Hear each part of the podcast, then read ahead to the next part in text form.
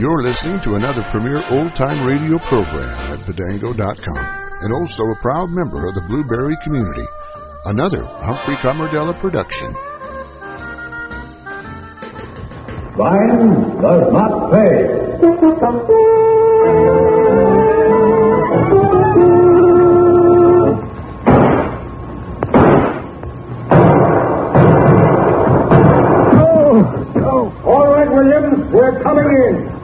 Well, come on in, blast you. I can't stop you now. You broke my arm, that's what. Uh, Oh, Norman Williams, you're under arrest. Charged with forgery, resisting officers of the law, and murder. oh, murder, is it? Who did I murder, huh? You got a corpus delicti? You'll find out in due time. All right, get off that floor now and come along. I demand proper medical attention. You can't prove no murder, you can't. Because you ain't got any corpus delicti. No body of the crime.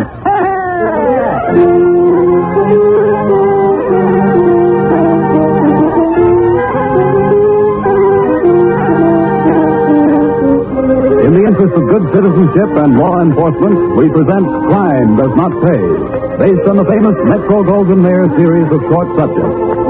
In just a moment, you will hear A Crime, featuring Parker Fennelly.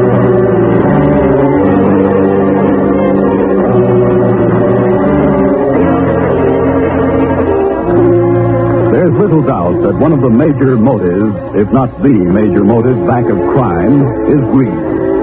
For instance, Norman Williams was a fairly prosperous farmer in a western state at the turn of the century. But Williams, deep in his heart, wanted far more than he had, and didn't particularly care how he obtained it. His neighbors and the good people of the town nearby thought of Williams as another ordinary, decent citizen.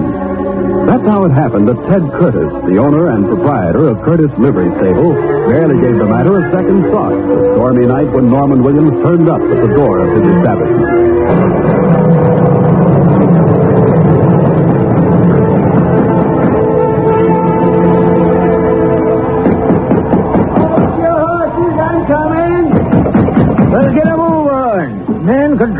Out here.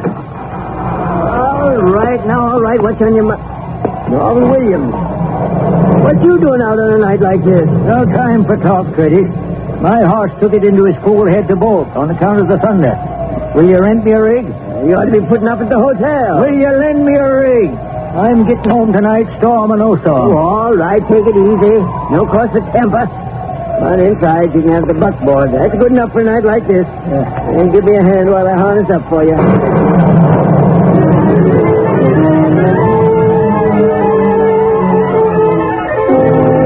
There you are, Williams. That'll be five dollars, payable now. I'll give you two. You want to get home tonight? I'm risking the horse and the buckboard. Five. Two and a half. Settle for three.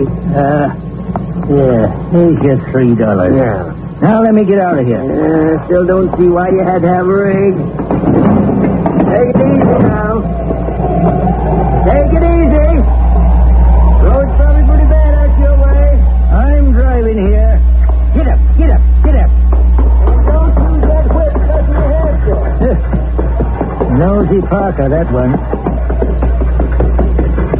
Oh, there, ho, ho. All right, ladies. Climb aboard, and here we go. Thank you so much, Mr. Williams. I think nothing of it, ladies. You've gone to a deal of trouble for us. Wasn't necessary, really. Wait a minute. You didn't say you had somebody out there with you? All set, ladies? Get up, get up, get on. Who is that, Mr. Williams? Oh, just the livery stable fella. He's a busybody. Wants to know everything. I must say, Mr. Williams, you've been to a deal of trouble for two folks you never saw before they came off the train tonight. Well, you're going to be my neighbors, ain't you? Least I can do is take you to your house, night like this. We could have stayed at the hotel. Oh, that old flea bag. Tom Palmer, he owns that. Spends more time being county clerk. And the hotel shows it, too. Is, is it to our place, Mr. Williams? Why, just up the road a piece. About a mile past my... Easy, easy, boy. Oh, Whoa. Mr. Stanley was here. Yeah, who's he? My brother. But, like you said, your father left you the homesteader. Eh? That's right, Mr. Williams. You say something, Mr. Williams? no, I was just thinking. Ain't much of a son and a brother to let his ma and his sister travel way out west all by themselves. Oh, Stanley's a good boy. But we couldn't afford but two tickets and still have enough left for incidentals. Oh, oh, there. City boy, city. Oh. Will we make it to our place, Mr. Williams? It's considerable out of your way, too. You're mighty nice to take such trouble. Why, matter of fact, ladies, if you wouldn't mind my hospitality, I'd be glad to put you up at my place tonight and take you over to yours in the morning. Oh, that'd be just more trouble. Or less, Ma. Well, Alma's probably right, Mr. Williams. We'll be happy to accept your offer.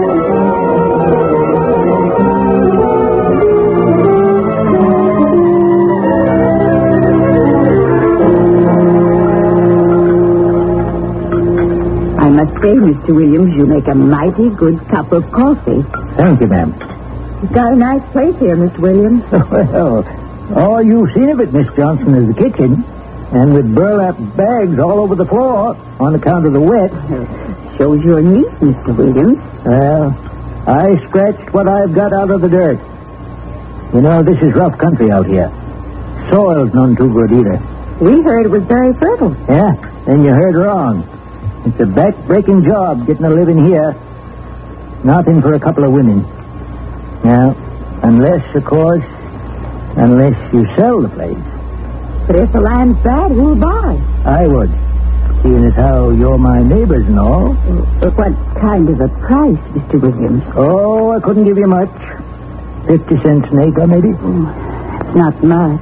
Hardly pay our fare back home. Aren't you in an awful hurry to buy our place, Mr. Williams?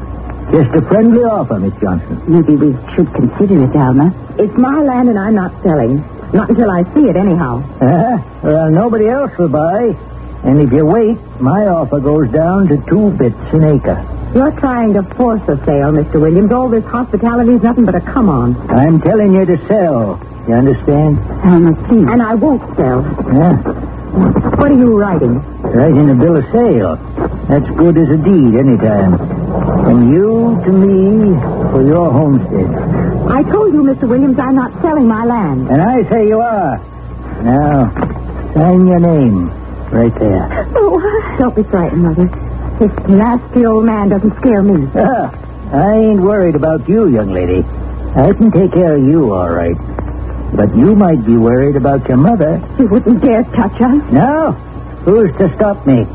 How do you like this? Oh! You killed her. Oh, no, not yet. Not yet. I just knocked her out, like I would a goat before I cut its throat. No. No, that knife. Will you sell that land? No. No, you can't make me sell it. And don't you touch my mother. It, it's not the land. There's something on it. Sure, sure, but not on it. Under it. Oil. And I'm the only one that knows. What are you doing with my mother? Let go of her hair. Stop it. I'm just putting her over on the burlap. I wouldn't want to mess up my kitchen. Now, are you selling? You wouldn't dare kill my mother. What do I care? Nobody knows who you are or where you come from. Your brother, he ain't got the money to get here.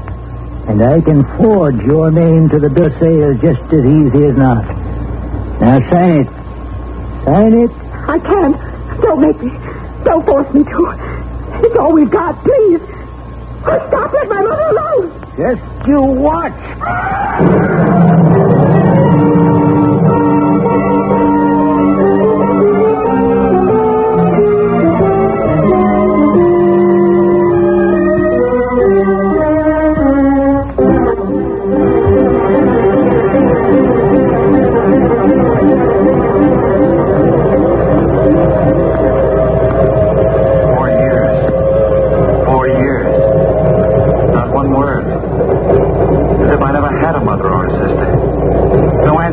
letters.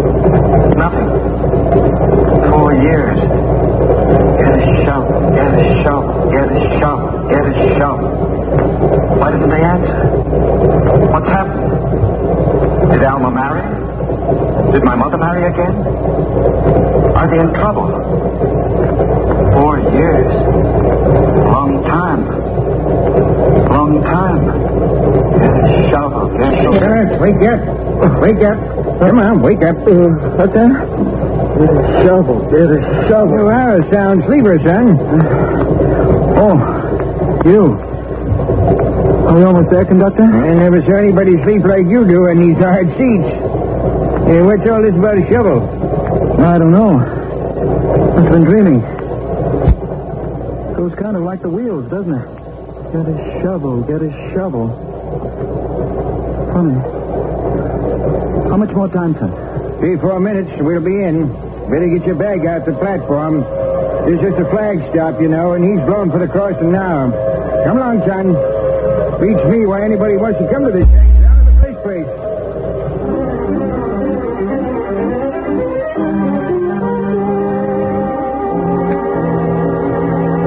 Uh, excuse me, sir. Uh, are you Mr. Curtis? Yeah, yeah, I am. Why? Um, my name is Johnson, Stanley Johnson. You a drummer? No, I'm not selling anything. What then? I'm looking for some information. A man at the station said you know everybody here about me. Well, I guess I do. Hand feed business, sides the stable. You looking for somebody? Uh, yes, my mother and my sister, Sarah and Alma Johnson. Nobody with that name around here. But there must be. If I don't know them, they ain't here. But they came here four years ago. My father left them some land. Around here, you say? Yes. I bought their train tickets myself. What land? I believe it was called the Swenson Homestead. Norman Williams has that land. Filed a deed on it four years ago. Four years ago. Yeah, there was oil on it. Petered out after a while, but Williams turned himself a nice penny while it lasted. Four years ago. Mr. Curtis, you're sure there never were any women named Johnson out here? Huh? My mother was a small woman, gray hair, blue eyes. But my sister was tall and very strong. Hey. Now, wait a minute.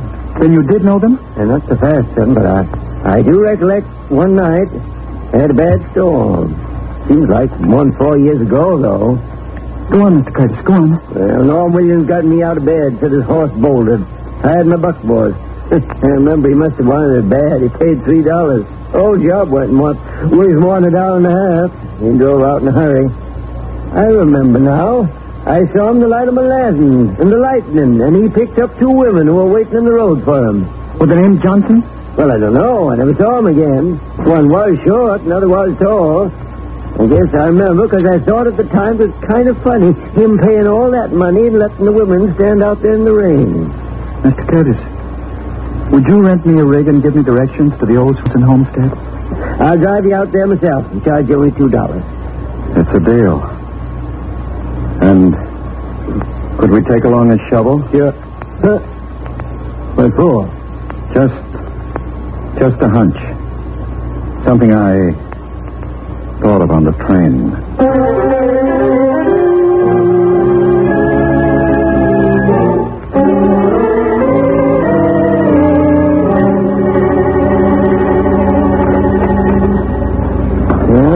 What you think you'll find, son. You sure do keep it that big one. How far down do you think you are? Maybe four feet. Hey, look at this. There ain't nothing but an old burlap bag. Yeah, I know. But look at it. Huh? Looks like somebody's been butchering a cow. So you think it's blood, too? Sure. Beef blood. Are these animal hairs, Mr. Curtis? Well, must have been a gray-haired cow. With long hair, Mr. Jones. Hey, you! What are you doing on my land? Wait a minute. Don't tell him my name. Curtis! What's this all about? Now, you got no cause to be sore, on Williams. Just this here young fella. I've been demonstrating a new shovel to Mr. Curtis. Yeah. Yeah? Curtis has got plenty of his own land to dig on. You're lying. I resent that, sir. And I say get.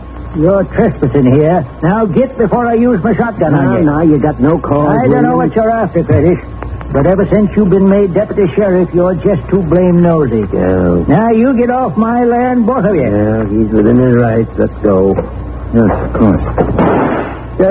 next time I find you here, I won't be firing over your head.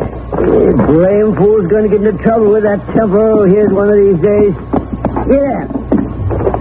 He's in trouble now. But he doesn't know it yet. That's what. Within his rights. No warrant, so we were trespassing. I've got the burlap. Miss Curtis, you're driving me straight to your district attorney.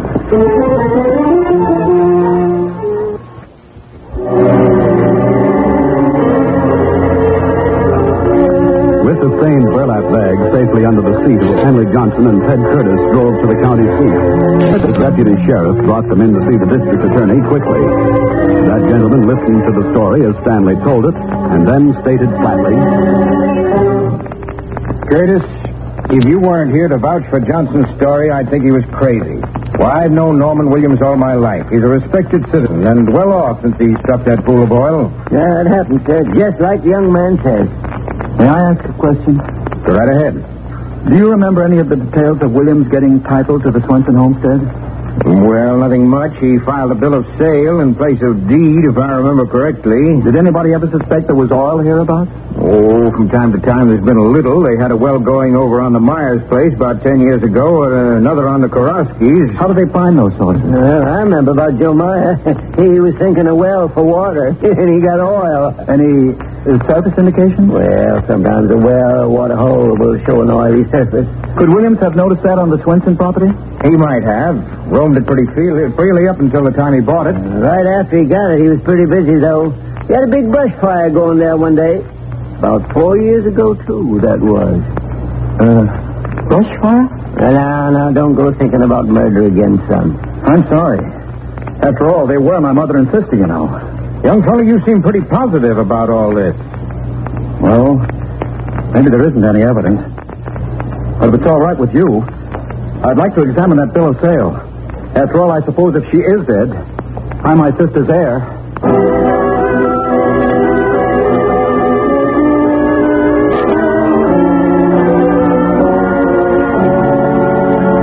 I remember perfectly. Four years back. Seemed a little irregular, but perfectly legal. Yeah, here it is. Letter, you see. Mm, dear, dear Mr. Williams, carrying out our agreement, this letter will advise all and sundry that the undersigned, for proper consideration, sells to you with all right and title of tract known as the Swenson Homestead, of which I am a sole owner of record.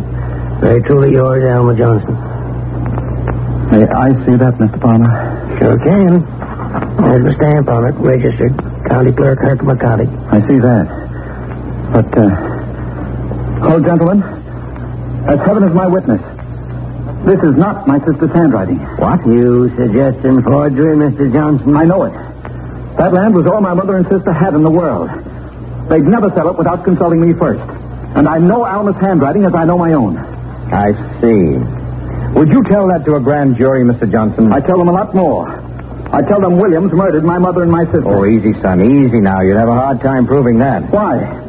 There's blood and hair in that burlap bag. We don't even know if it's human blood, much less your family's. Then I say find out. Make tests. I know I won't rest until the man who killed Alma, my mother, is made to pay for his crime.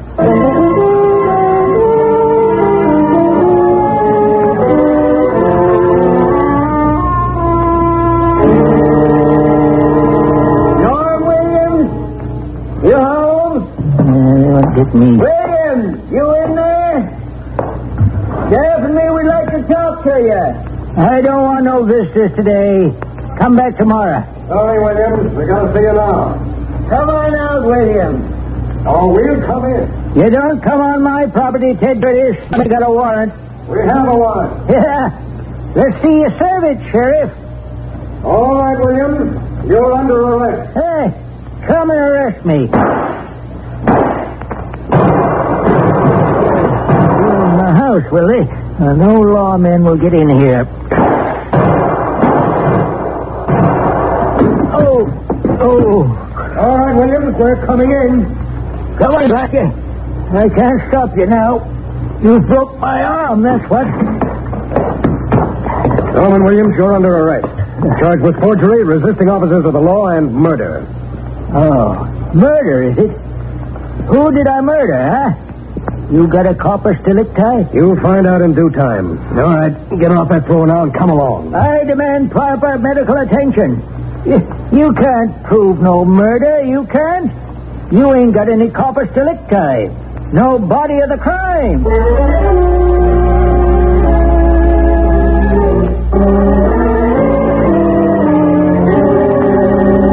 Mr. Johnson, you're under oath. You're certain that your mother and sister came to this town to take possession of the property known as the Swenson homestead? I'm positive, sir. My father acquired the property years ago. He willed it to my sister. My mother and sister came here to live until such time as I could join them. I never saw them again.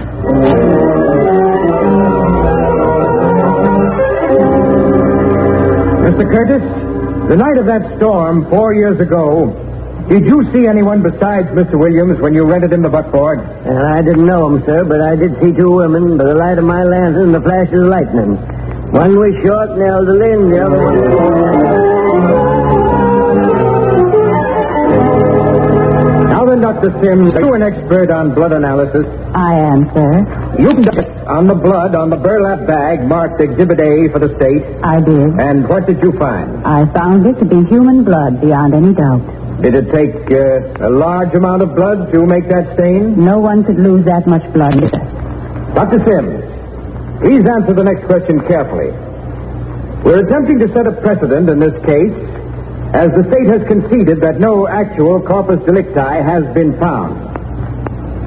Dr. Sims, about the gray hairs found on that burlap bag. They are human hairs, sir. Yes, and doctor, did they come from the head of a living or dead person? The roots are still in the microscope. Hair from a corpse, sir, never has the roots attached. Then, as an expert witness, Dr. Sims, what are your conclusions? That there is evidence of a corpus delicti, even though none has been found. Someone was alive on the defendant's premises, and that someone was killed before he or she left.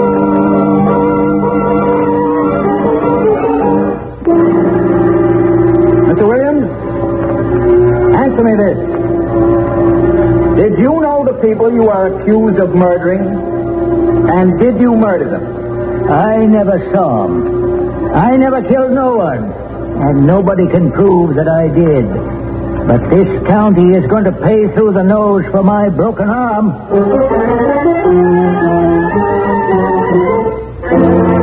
It is our contention, precedent setting though it is, that through the brilliant microscopic analysis of Dr. Hannah Sims, we have proven that someone was murdered and by this defendant.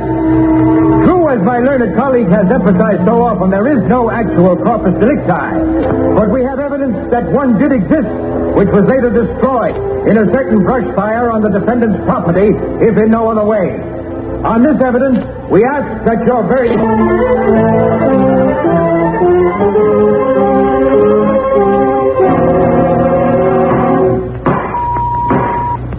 Foreman, has the jury reached a verdict? We have, sir. And what is your verdict? We find the defendant guilty of murder in the first degree, and so say we all. You can't do this. You can't. I'll appeal to every court in the state. There wasn't no corpus. No corpus. You can't convict without a corpus. You can't convict without a corpus.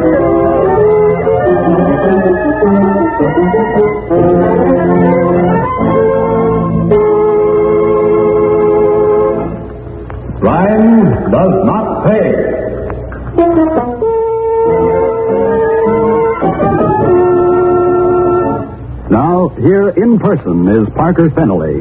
The case of Norman Williams, as you heard it, is one of the famous cases in legal history. As might have been expected, his conviction was appealed all the way to the highest court of his state, and there it was upheld. And it's interesting to note that this case was a prime legal point in the conviction of Bruno Richard Hauptmann for the murder of the Lindbergh baby. However, to me, it's even more interesting that the wheels of the law were set in motion in this case by a plain citizen, a young man very much like ourselves, who refused to believe that his mother and sister had merely disappeared. Once the law began to move, it never stopped. The truth had been proven in open court, demonstrating once again that crime does not pay. Thank you, Parker Fennelly. Does Not Pay is written by Ira Marion and directed by Marx B. Loeb, with music composed and conducted by Jon Gart. Technical advisor is Burton B. Turkus. The events, characters, and names used in the story you've just heard are fictitious. Any similarity is purely coincidental.